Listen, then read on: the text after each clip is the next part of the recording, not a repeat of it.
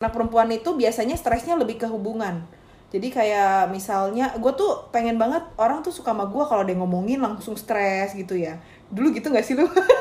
Kalau dia ngomongin di belakang tuh kayaknya aduh kenapa sih gue diomongin? Gue nggak disukain ya kayak gitu nggak sih? Nah kalau laki-laki tuh beda. Mereka biasanya lebih kayak ke power gitu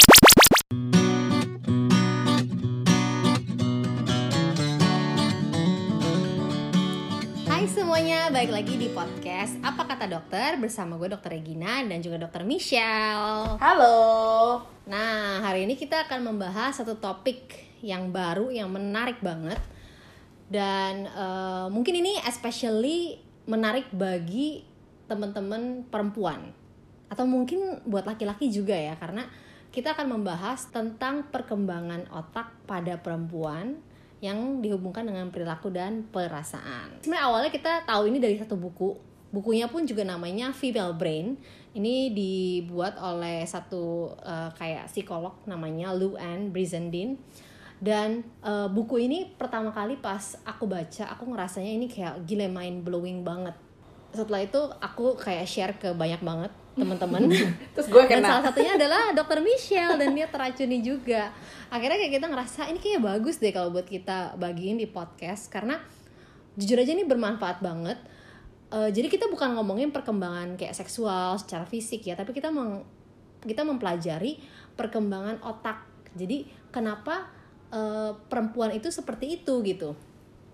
Ini akan dibagi jadi beberapa uh, fase kehidupan dari baby sampai nanti udah tua.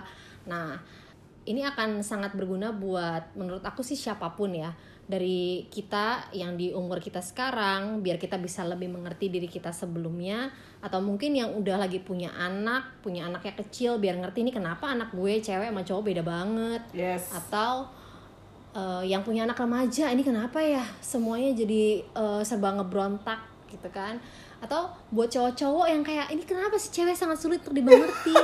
Karena cewek-cewek pun ternyata juga memiliki hal yang sama gitu. Kayak ini kenapa cowok-cowok sangat sulit dimengerti? Karena otaknya pun terdesain secara berbeda. Jadi kita kayak mau cari benang merahnya lah ya, bukan stereotyping perempuan sih, tapi kita mencari benang merahnya. Kenapa perempuan itu merasakan hal yang seperti itu dan melakukan hal yang seperti itu ya. Dan kita coba mempelajari supaya kita lebih ngerti juga tentang kita masing-masing. Mungkin nggak nggak akan 100% fully sama ya, tapi uh, mungkin bisa didengerin dulu untuk tahu kira-kira apa sih tentang female brain itu. Oke, biar penasaran guys. kita mulai aja kita mulai nih Oke. jadi kita kita intinya mau tahu the why behind the what Oke, betul nah betul, sekarang betul. pertama sebenarnya what makes us female kayak kenapa bisa jadi uh, perempuan dan laki-laki Oke, jadi kalau dari secara genetically yang membedakan kita itu adalah memang satu persen aja sih dari 99% genetic coding dari perempuan dan laki-laki. Tapi ternyata satu persen itu udah cukup banget buat menginfluence segala macam yang terjadi dari apa yang kita rasakan, persepsi yang kita eh, yang kita persepsikan di, di otak kita, apa yang emosi yang kita rasakan, ini akan sangat berbeda antara perempuan dan laki-laki.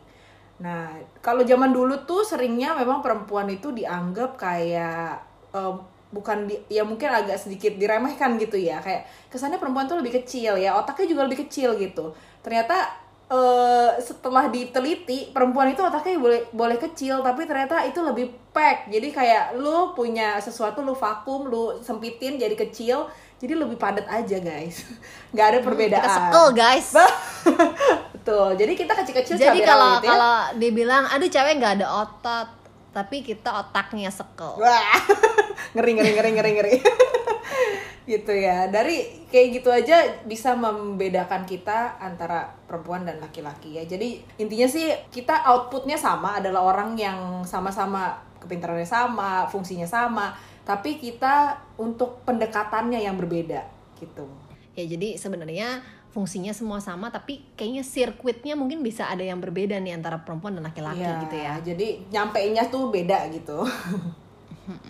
Nah, jadi kita mau bahas mulai dari eh, fase kehidupan yang pertama, yes. ya, baby.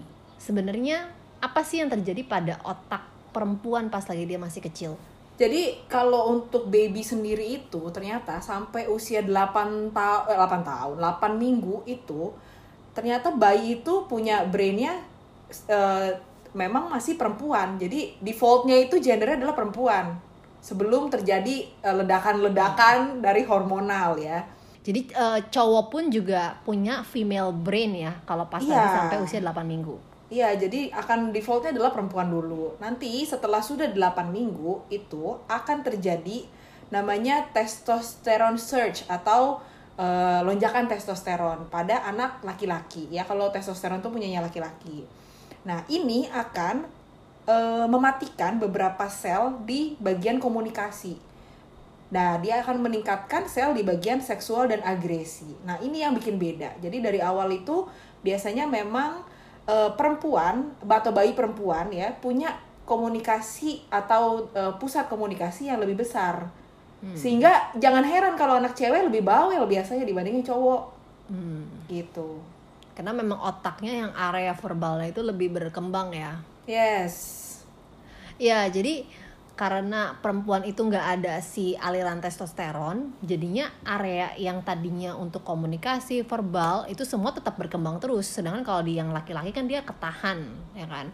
Yes, lebih cepat ngomong lah ya kalau gampangnya ya. Dan mungkin yang paling menarik ya, karena eh, salah satu area yang nggak ditekan itu kan area emosi. Jadi pada baby perempuan biasanya biarpun masih kecil, mereka itu seakan-akan bisa membaca emosi. Jadi kalau baby perempuan itu lebih bisa eye contact duluan dibanding eh, baby laki-laki.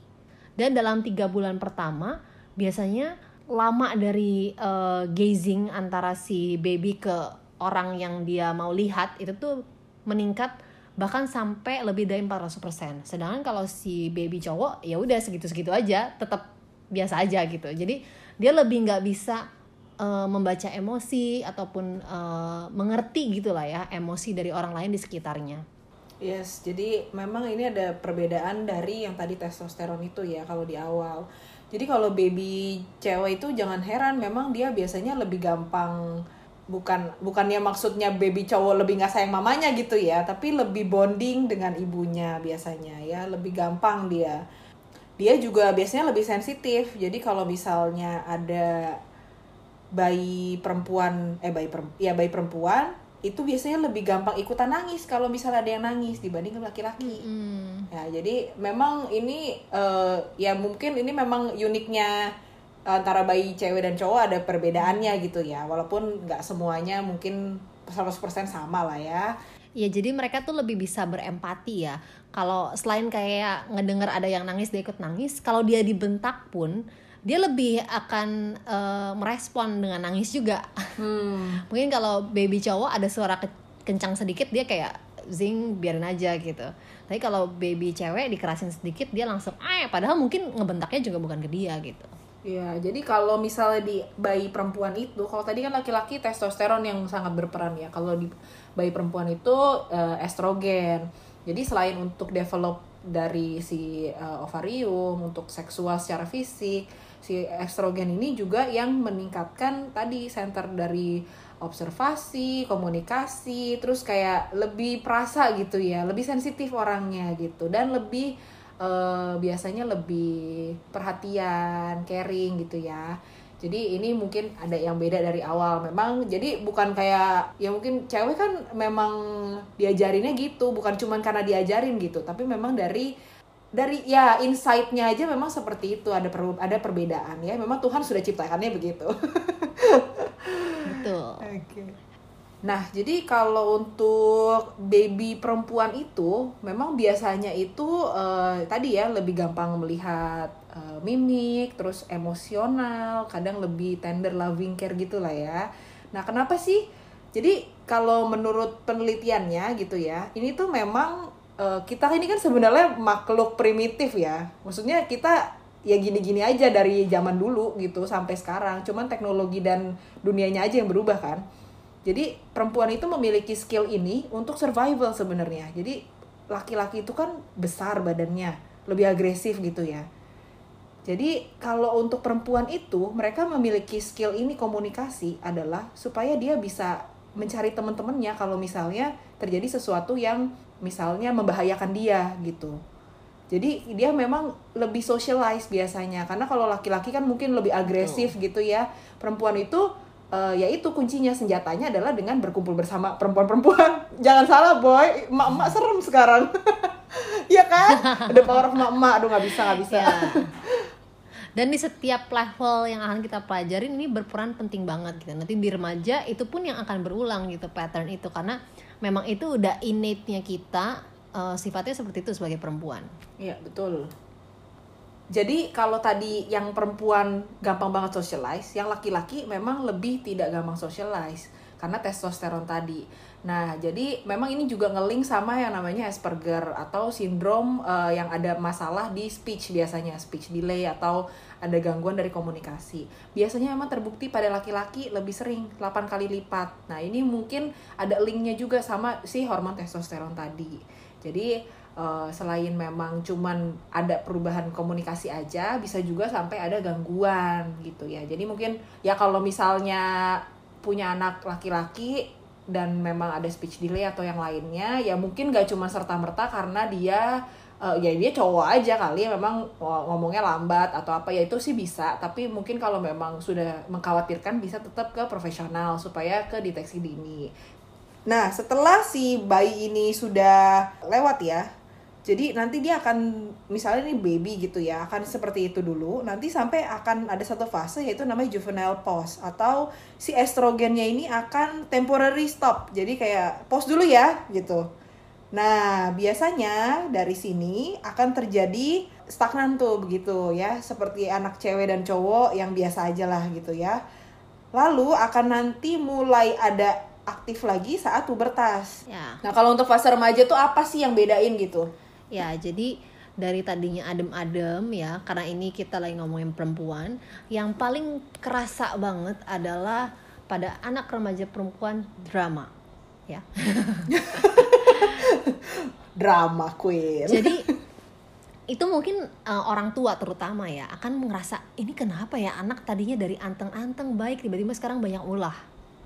Jadi misalkan nih ya yang paling simple anak-anak remaja perempuan. Tiba-tiba keluar jerawat ya keluar jerawat terus mama aku nggak mau sekolah gitu. Nanti gimana kalau dilihat orang gitu. Jadi ada banyak hal yang kenapa ya ini anak aku jadi berlebihan banget responsnya gitu. Nah ternyata ada hal dalam fase remaja ini yang memang secara biologis pun berubah. Ya tadi si uh, estrogennya itu dan hormon-hormon yang lainnya kembali meningkat yang tadinya darinya pas lagi kecil doang abis itu stop dulu anteng-anteng eh itu muncul lagi Nah, kenapa ini diperlukan? Karena diperlukan untuk kematangan uh, dari organ seksualnya juga. Nah, tapi hormon itu akan mempengaruhi banyak banget bagian-bagian lain dalam tubuh perempuan. Nah, yang paling bisa dilihat uh, ciri khasnya dari masa pubertas pada perempuan adalah secara biologis badannya itu tuh didorong untuk uh, membuat anak itu berusaha menjadi menarik secara seksual. Karena gimana pun juga kita kan makhluk biologis ya. Hmm. tujuannya apa? Tujuannya adalah untuk bereproduksi. Dan ini akan mulai bisa aktif pada saat masa pubertas. Karena si organ seksualnya mulai aktif. Jadi memang tujuannya si badan tuh maunya kayak begitu. Nah kalau secara realnya akan uh, terlihatnya tuh seperti apa nih anak-anak? Dia akan mulai ngeliatin oh teman-temannya tuh pakai baju kayak gimana? Terus cewek-cewek yang sesama uh, umurannya dia tapi yang mungkin artis itu pakainya seperti apa? Karena itu yang menjadi benchmarknya dia untuk melihat diri dia itu menarik atau enggak secara seksual. Hmm. kemudian uh, yang kedua adalah ya tadi karena untuk menarik seksual apa sih fungsinya? Itu untuk memikat perhatian dari laki-laki. Jadi ini adalah bentuk uh, perhatian yang biasanya ada di otaknya anak-anak perempuan. Karena apa? Ini karena estrogennya itu tinggi. Nah, di fase pubertas ini ya sebenarnya uh, intinya hormon-hormon itu tuh selain untuk kematangan seksual, untuk apalagi sih pencarian identitas. Karena pada fase itu sebenarnya otak itu pun lagi proses dimatangkan. Tapi pada saat prosesnya itu tuh wah uh, badai gitu ya. Pokoknya nggak jelas deh sebelum, dirasain. Sebelum matang terjadilah badai terlebih dahulu ya. Itulah yang menyebabkan beberapa tahun masa pubertas adalah masa yang paling sulit bagi orang tua. Ya, untung anak-anaknya yang baik-baik ya beruntung lah. nah, ini ada yang beda lagi nih. Jadi kalau misalnya untuk anak laki-laki dan perempuan di saat remaja tuh apa sih yang ngebedain gitu ya? Nah ini mungkin anaknya udah mulai ngerti ya, nggak cuman kayak bayi tadi yang eh, lebih ya udah alamiah aja gitu. Kalau ini sekarang dia udah lebih bisa mengekspresikan juga gitu ya. Ternyata ada perbedaan dari respon stres antara anak laki-laki dan perempuan. Anak perempuan itu biasanya stresnya lebih ke hubungan. Jadi kayak misalnya gue tuh pengen banget orang tuh suka sama gue kalau dia ngomongin langsung stres gitu ya. Dulu gitu nggak sih lu? kalau dia ngomongin di belakang tuh kayaknya aduh kenapa sih gue diomongin gue nggak disukain ya kayak gitu nggak sih? Nah kalau laki-laki tuh beda. Mereka biasanya lebih kayak ke power gitu. Kayak eh, lebih ke pride gitu ya. Gue tuh butuh dihormatin gitu. Gue tuh eh, lebih berkuasa gitu. Jadi stresnya tuh beda.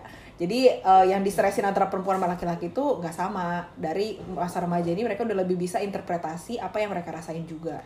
Nah biasanya eh, perbedaan respons pada perempuan ini juga dipengaruhi sama siklus haid. Hmm. Jadi itulah kenapa eh, pada anak-anak perempuan PMS itu pengaruh banget karena ya tadi badannya juga belum terbiasa dengan surge estrogen yang tiba-tiba naik, ntar abis itu turun, terus progesteronnya naik. Nah biasanya pada dua minggu pertama dari siklus haid itu eh, karena estrogen yang tinggi, biasanya kalem dia lebih kalem sebenarnya. Jadi anak perempuan itu akan eh, jadi lebih menyenangkan, dia lebih chill lah, pokoknya nggak nggak terlalu gampang emosian. Tapi pada dua minggu berikutnya progesteron nih yang naik. Nah pada fase ini biasanya anak jadi lebih emosional. Biasanya mereka lebih mudah marah-marah, lebih nggak bisa mengontrol eh, kayak agresinya dia. Nah jadi kita bisa melihat bahwa siklus menstruasi pada perempuan remaja itu pengaruhnya besar sekali. Jadi agak beda nih sama kalau nanti yang udah lebih dewasa. Karena kalau badan yang eh, perempuan yang lebih dewasa perubahan hormonalnya nggak akan setinggi pada saat masa remaja. Walaupun nggak selalu ya. Kadang-kadang ada juga yang sampai besar oh gila kalau PMS tuh terpengaruh banget. Tapi biasanya itu cuma 10% yang mengalami gangguan. Tapi kalau pada eh, remaja itu biasanya jauh lebih tinggi. Oke. Ada lagi nggak yang beda Gin antara perempuan dan laki-laki?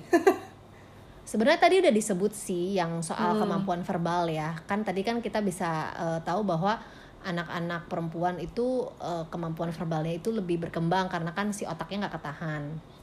Nah, ini akan terlihat pada saat anak-anak juga lebih eh, besar. Biasanya kelihatan kalau anak perempuan itu lebih suka ngomong, ngobrol, gosip ya.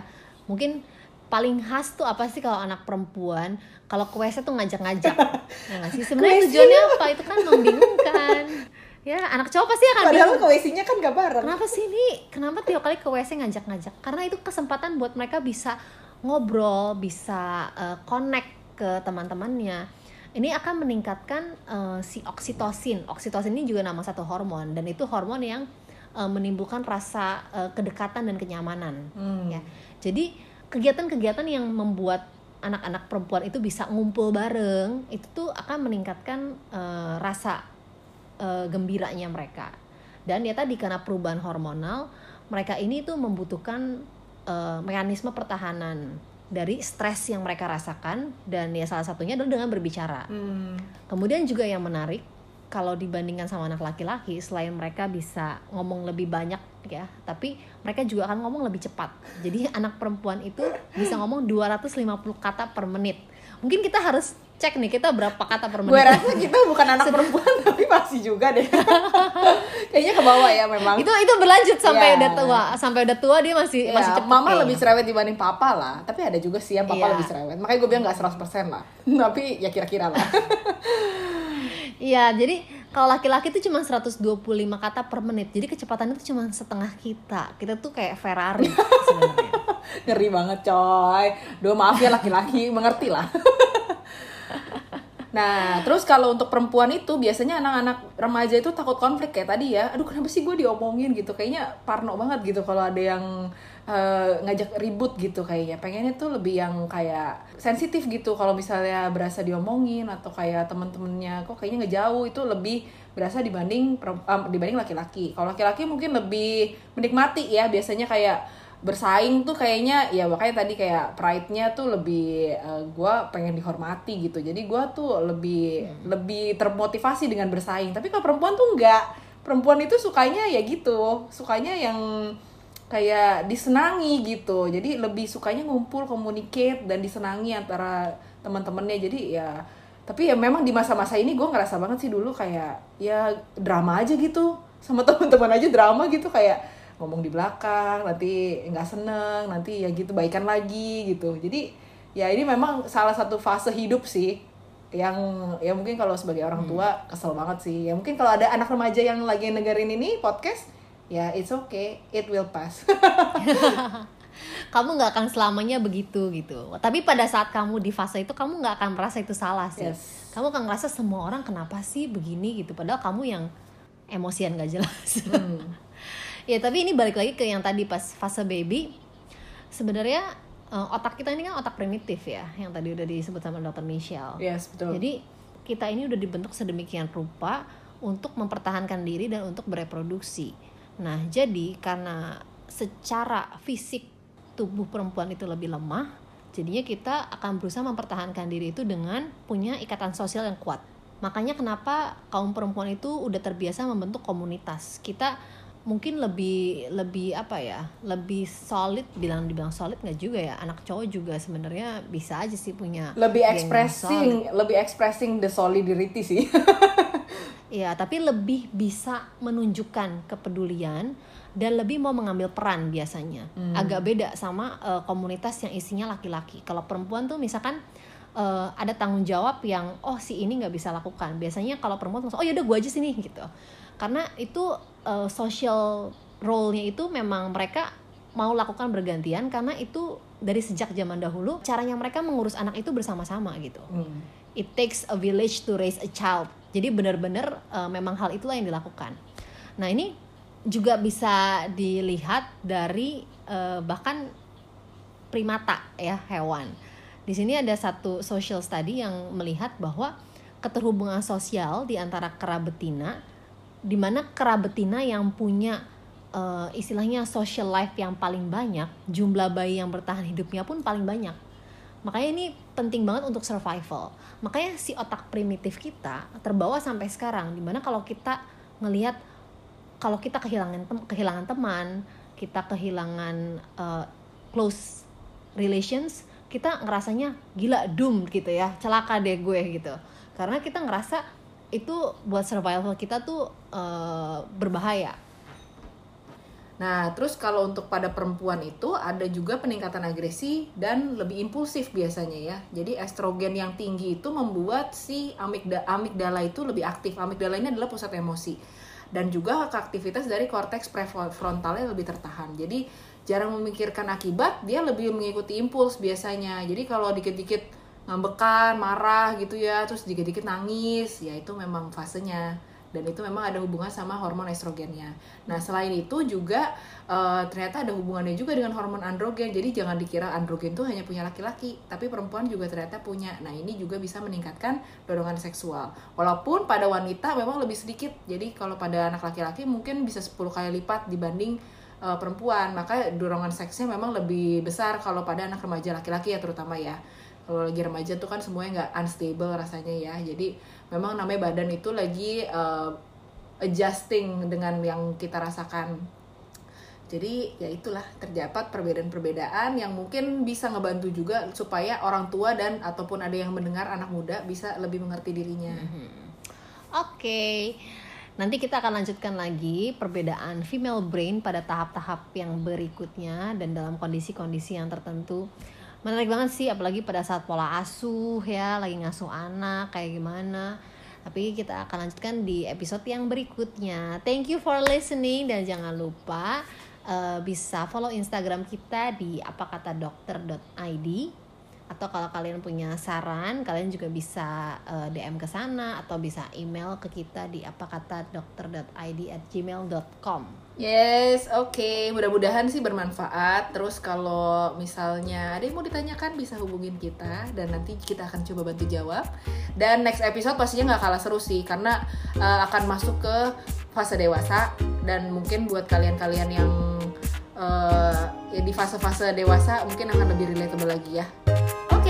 See you next podcast. Bye guys. bye semua